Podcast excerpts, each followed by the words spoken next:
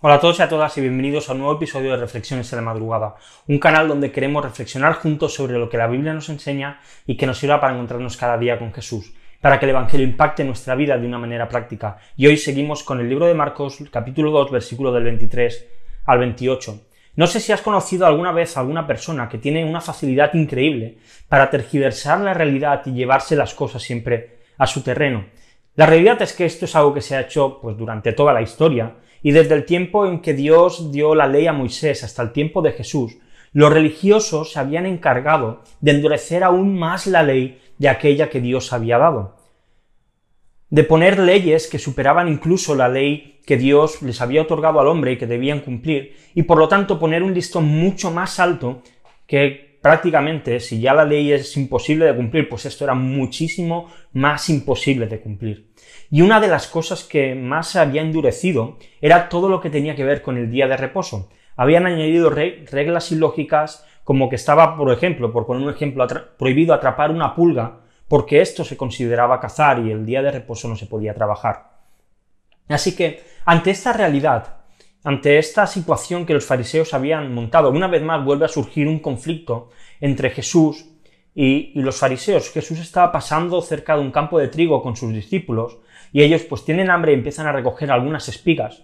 Y algunos fariseos que le seguían rápidamente les acusan de estar trabajando en el día de reposo. Y en el versículo 27 y 28, Jesús les dice, y él continuó diciéndoles, el día de reposo se hizo para el hombre, y no el hombre para el día de reposo. Por tanto, el Hijo del hombre es Señor aún del día de reposo. Los fariseos habían tergiversado tanto la realidad y el motivo de las cosas que Jesús tiene que poner los puntos sobre las íes, tiene que poner orden y dejar clara cuál es la situación y cuál era el carácter real de la ley que Dios les había dado.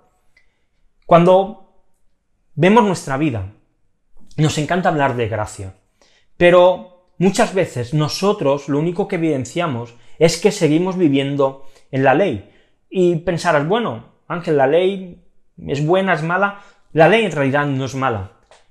Más bien la ley lo que hace es mostrarnos nuestra incapacidad de poder llegar a Dios. Pablo lo expresa así en Gálatas 3:24, de manera que la ley ha venido a ser nuestra guía para conducirnos a Cristo, a fin de que seamos justificados por la fe.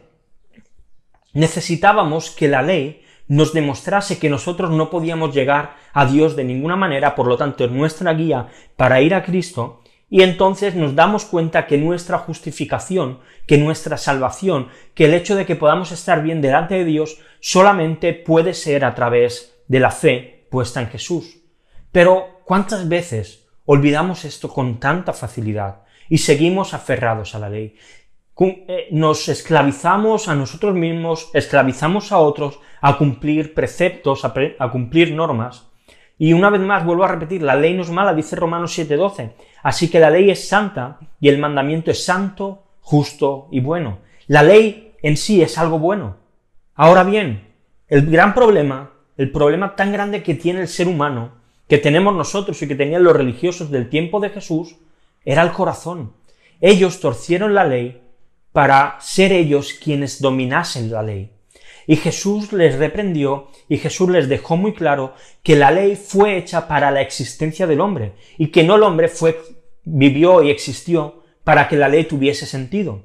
Dios dio la ley para que la ley nos lleve a Cristo. La ley es misericordia de Dios para que el ser humano pueda ser salvo.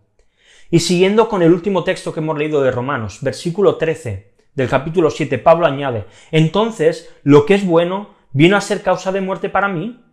Dice, de ningún modo. Al contrario, fue el pecado, a fin de mostrarse que es pecado al producir mi muerte por medio de lo que es bueno, para que por medio del mandamiento el pecado llegue a ser en extremo pecaminoso.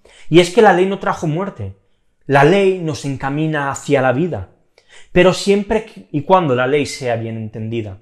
Ya no estamos bajo su peso, ahora vivimos en la gracia que Dios nos ha dado y esta es nuestra experiencia. Lo mismo que Jesús ha dicho en el texto que hemos leído. El Hijo del Hombre es Señor aún del día de reposo.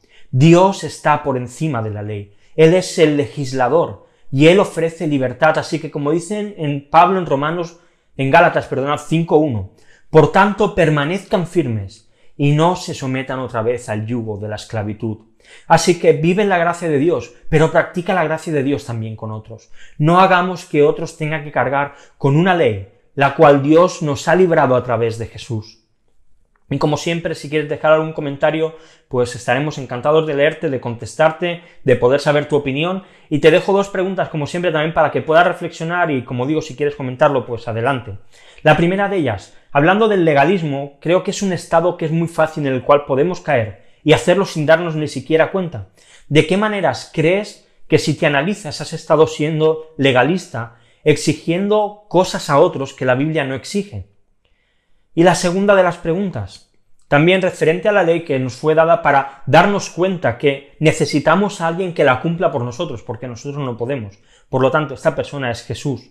¿De qué manera guardarla en nuestro corazón y cumplirla nos lleva a que Dios sea glorificado? Y como siempre te dejo unos textos para leer. Seguimos leyendo la Biblia en un año. Hoy Josué capítulo del 15 al 18. Si te ha gustado el vídeo, pues si quieres dar un like, Suscríbete al canal si no lo has hecho para, y dale a la campanita para tener notificaciones cada vez que subimos un vídeo.